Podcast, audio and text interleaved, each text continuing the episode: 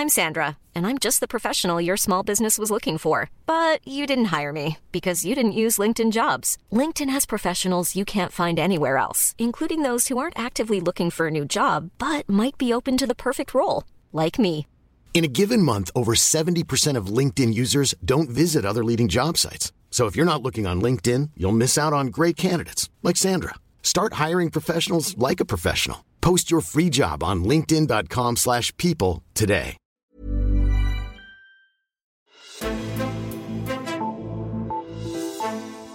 Torsdag var en stor dag i Mink-kommissionen. Der var statsminister Mette Frederiksen nemlig forbi at give sin forklaring i sagen.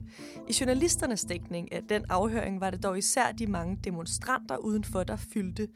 De smadrede til med en baglygte på Mette Frederiksens ministerbil, imens hun sad inde i afhøringssalen og svarede på spørgsmål. På den måde kom dagen i højere grad til at handle om demonstranternes herværk frem for Mette Frederiksens svar. Men bare rolig, i dagens udgave af Altinget Azure dykker vi ned i dem. Mit navn er Karoline Tranberg. Og det er dig, Christine Korsgaard, der kan hjælpe os med det. Velkommen til. Tak skal du have. Du er forsideredaktør her på Altinget, og du var i Mink-kommissionen i torsdags, hvor Mette Frederiksen hun skulle svare på spørgsmål. Øhm, men først skal jeg lige høre dig om de her demonstranter. I nyhederne var der en traktor, som kunne betyde, at der var nogle landmænd, der var lidt utilfredse. Der var også nogle Men en Black-folk, som så vidt jeg forstod, var dem, der smadrede den her baglygte. Hvordan oplevede du det hele? Altså, det var sådan en lidt hård start på morgenen, vil jeg sige, når man er B-menneske og øh, vant til at komme der i min kommission. Jeg kommer altid sådan lidt lige i sidste øjeblik, og jeg har en pude med, fordi jeg får altid en af de hårde stole, så jeg kommer der, og så er der bare... Altså, man kan godt mærke, at det var en unormal dag med en kommission. Proppet med mennesker, høj musik og bas og råb og skilte og øh, ja, folk, der stod og råbte af de mennesker, der kom ind. Og så var der en lang, lang kø, fordi der var jo mange flere end normalt, der skulle ind og høre, hvad Mette Frederiksen fortalte. Og det er rigtigt nok, der var en traktor, men jeg tror, de der minkavlere, de fyldte ikke ret meget i den her demonstration. Det var altså øh, nogle Men in Black og nogle sådan corona øh, protest øh, mennesker, der var der for en stor del af dems vedkommende. Øhm, og dem med traktorerne, de kørte altså også ret tidligt hjem. Altså da der begyndte at blive ballade og sådan noget, så, så tror jeg ikke, de ville være med mere. Så øhm, en, en dramatisk start på dagen, synes jeg. En dramatisk og en anderledes dag, end hvad du, øh, du har siddet her i hele, under hele min kommissionen jo, inde i, øh, inde i retten af det meste af den. Men, øh, men jeg starter med at love, at vi skal dykke ned i Mette Frederiksens svar. Øhm, Det så, lad os, så lad os gøre det. Du skrev jo i en artikel inden øh, afhøringen torsdag, at du glæder dig til at høre, om Mette Frederiksen hun vil tage ansvar for den her beslutning om at aflive alle mink. Gjorde hun det? Det korte svar er nej. Øhm, og jeg kan måske, hvis jeg lige skal rise op, hvorfor jeg var så spændt på, om hun ville gøre det. Det er selvfølgelig øh, helt centralt i sagen, om hun ville gøre det, men også, synes jeg, billedet af hende som statsminister, hvor allerede inden hun blev statsminister, havde hun jo sagt, at hvis hun blev det, så ville hun komme ind og stå i spidsen for et anderledes statsministerium, og hun ville blive en anderledes statsminister, end den vi lige havde haft. Øhm, hvis jeg lige må læse et lille citat op, så sagde hun faktisk nogle måneder før hun blev valgt, vi har et utroligt lille statsministerium, som ikke driver noget i det politiske arbejde. Og det passer ikke sådan lige til mit temperament, hvis det er mig, der skal være landets statsminister. For så er det mit ansvar, sagde hun. Så er det ikke Finansministeriets ansvar eller en tredjes ansvar. Derfor skal mere af den politiske proces starte og slutte hos den, der har det primære ansvar, ikke uddelegeres til alle mulige andre. Og derfor synes jeg, det var spændende at se, når hun står i sådan en presset situation her, hvor der rent faktisk er et stort ansvar, nogen skal tage, vil hun så tage det.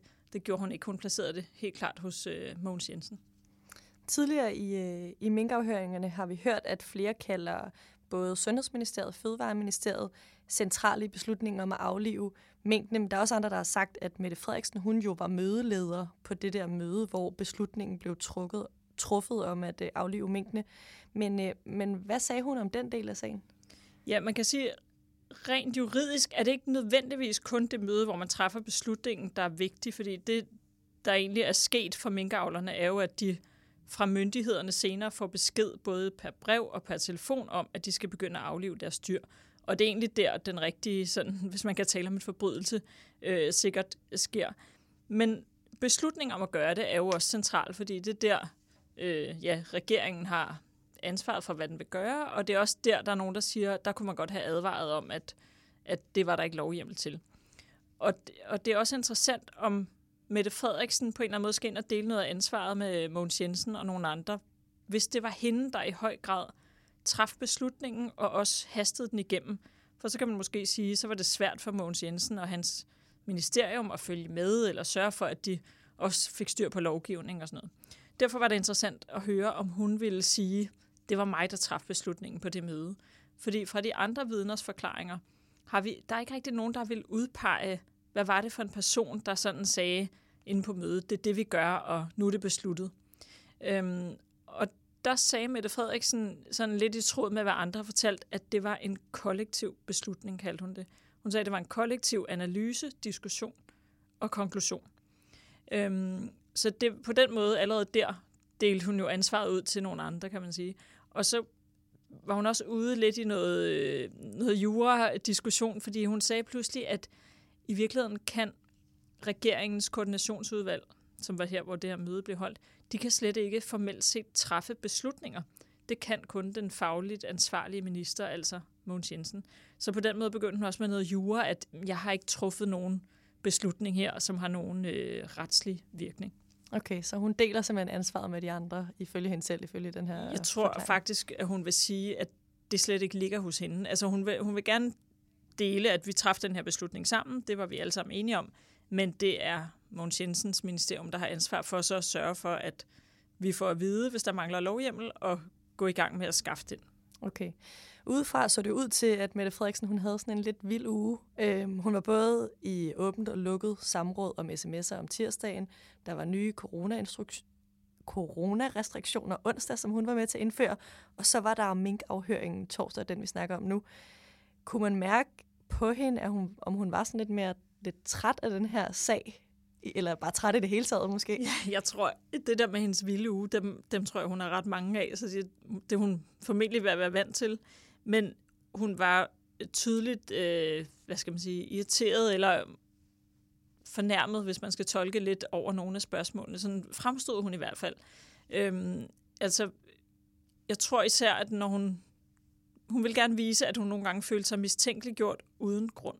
For eksempel spurgte udspørgeren hende, som er jo også et ret centralt punkt, hvornår fik du at vide, at der var problemer med lovhjemmel? Fordi øh, i det øjeblik, man får det at vide af sit embedsværk, får man jo automatisk en pligt til at skulle gøre noget og stoppe det, der er gået i gang. Og det fastholder hun, at hun først fik at vide søndag aften, den 8. november, det vil sige altså fem dage efter, man har truffet beslutningen. Og så spurgte udspørgeren igen lidt senere, jamen så har vi her lørdag den 7., der får en masse mennesker i dit ministerium en mail om, at der mangler lovhjemmel. Fik du noget at vide om det? Og da hun blev spurgt om det, så sad hun først i lang tid og kiggede på ham med sådan et meget fast blik og uden at smile. Og så sagde hun, jeg har jo lige sagt, jeg fik det at vide søndag. Så hun altså, havde en attitude om, jeg har ikke gjort noget galt i den her sag, og fremstod måske nærmest lidt forurettet, når, når hun synes, det blev antydet. Jeg hørte også, at hun øh, råbte op, da der var en hel times frokostpause. Det var noget, det var, der var lidt øh, der, er jo, det er der jo altid en times frokostpause, ja. så man kan nå ud og øh, hente sig noget frokost. Men da de sagde ja, så vender vi tilbage om en time. Så siger hun, om hvad? Om en time? Hold da op, det var ikke så lidt. Så øh, hun synes, øh, hun er nok ikke vant til at bruge en time på at holde frokostpause. Det ville hun i hvert fald gerne signalere. Det er hun nok ikke. Der var jo, øh, der var jo meget tale om sms'er og øh, den her interne korrespondence inden afhøringen. Men det kom der ikke så meget af undervejs i den her afhøring, så vidt jeg forstår det. Øh, der kommer det hele taget ikke så voldsomt mange nye oplysninger ud af den her statsministerens dag i kommissionen. Men overordnet set fik Mette Frederiksen som klarlagt sin egen rolle i den her sag på en måde, så hun står stærkere, eller hvordan ser du det? Jeg tror, altså sådan juridisk set, og nu er jeg ikke jurist, så det er der jo andre, der ved kan bedømme, men det, det virkede ikke som om, at der var noget ved hendes forklaring, der rokkede hverken den ene eller den anden vej i den henseende. Men det var jo en super vigtig afhøring alligevel. Altså dels fordi kommissionen skulle afprøve nogle af de ting, der er kommet frem, høre om hendes forklaring flugtede med det, andre har sagt. Det vil jeg sige, det gjorde den sådan i det store hele. Hun havde nogle ting omkring øh, Magnus Heunicke's noter fra det her beslutningsmøde, hvor hun øh, nok mente, at der lå mere over hos ham, og det var ham, der havde argumenteret for, og hans departementchef, at, at man skulle aflive al mink. End hvad han selv havde sagt. End hvad han selv havde sagt. Øhm, Men samlet set synes jeg, det flugtede med den forklaring, regeringen har haft ud af til, også i forhold til det der med, hvornår hun selv fik at vide, der var et problem. Øhm, men hvis man tager hendes forklaring, sådan, hvilken effekt den kan have i offentligheden, så tror jeg, i bedste fald er hun på status quo. Måske har den altså, at, øh, gjort det lidt værre. Det der med, at hun ligesom slet ikke påtager sig noget ansvar i sagen, tror jeg godt kan trigge noget hos dem, der i forvejen er rigtig vrede på Mette Frederiksen over den her sag. Og det kan godt være, at det ender med at vise sig, at der juridisk set ikke er noget at komme efter for hende personligt. Det ved vi ikke nu. Øhm, men det der med, at hun slet ikke vil tage den på sig og sige, det gik også hurtigt, eller ja, det møde øh, kunne vi måske godt have tilrettelagt anderledes, eller hun blev spurgt meget ind af kommissionen til, hvorfor hun ikke lagde en læsepause ind, for eksempel, så man kunne, folk kunne nå at læse øh, deres papirer. Men der er ligesom, der er ikke nogen steder, hvor hun siger, det kunne vi godt have gjort anderledes, og, hvor, og tager den lidt på sin egen kappe. Og det er måske ikke nødvendigvis til hendes fordel sådan i, i offentligheden.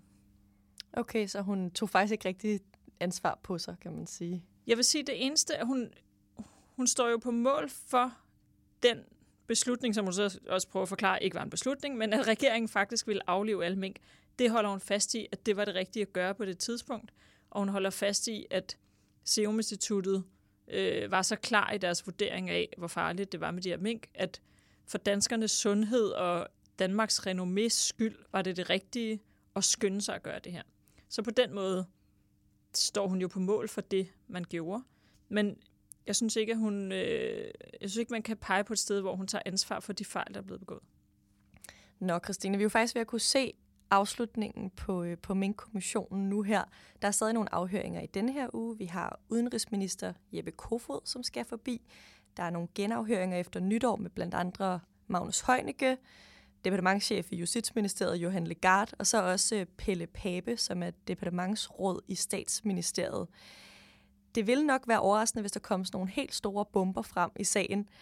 Men vil du lige forklare, hvad er det, der skal ske, når kommission, kommissionen egentlig er færdig med de her afhøringer? Ja, og det, øhm, det fortsætter faktisk også med afhøringer i januar, fordi de har fået en ekstra opgave i kommissionen her for nylig, at de er blevet bedt om også at undersøge de her såkaldte action cards, som øh, politiet brugte, da de, altså sådan en slags papir eller schema, som folk, i, øh, der arbejdede for politiet, fik, da de skulle ringe ud til minkavlerne og sige, at de skulle aflive deres dyr. Og der var jo øh, mange af minkavlerne, hvor det var helt lovligt, men dem, der lå uden for smitte, smittezonerne, ved vi jo nu, at det var ikke lovligt at beordre dem til det. Så der, der er lige en opgave med at finde ud af, hvordan opstod de her kort, hvor der nærmest stod, at de skulle ringe og, og give dem den ordre, selvom der ikke var lovhjemmel til det. Det skal undersøges i januar, hvor der kommer en del øh, vidner fra Rigspolitiet. Og så slutter det hele forløb 28. januar med Torkel Fode, Rigspolitichefen.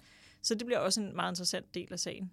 Og så er det meningen, at kommissionen senest ved udgangen af april skal komme med en rapport, hvor de jo skal pege på, hvad de synes, der er foregået, hvad de synes, der er belæg for at sige, der er foregået, og, og også give en antydning af, hvem der kan have ansvar for hvad. Og for embedsmændenes vedkommende kan de nok sige ret tydeligt, hvilket ansvar de mener, øh, folk har haft for de fejl, der er blevet begået. Og så for action card-delen, at den opgave er kommet så sent, så hvis de har brug for mere tid, må de gerne vente med at aflevere rapport om den del til juli, 1. juli, tror jeg. Okay, så der er lige lidt tid, et par måneder at løbe på måske, og inden da er der også jul og nytår, så, øh, så vi tales, tales ved en gang efter, efter det, tænker jeg. Christine Korsgaard, Altingets forsideredaktør, tak fordi du kom forbi. Det var så lidt.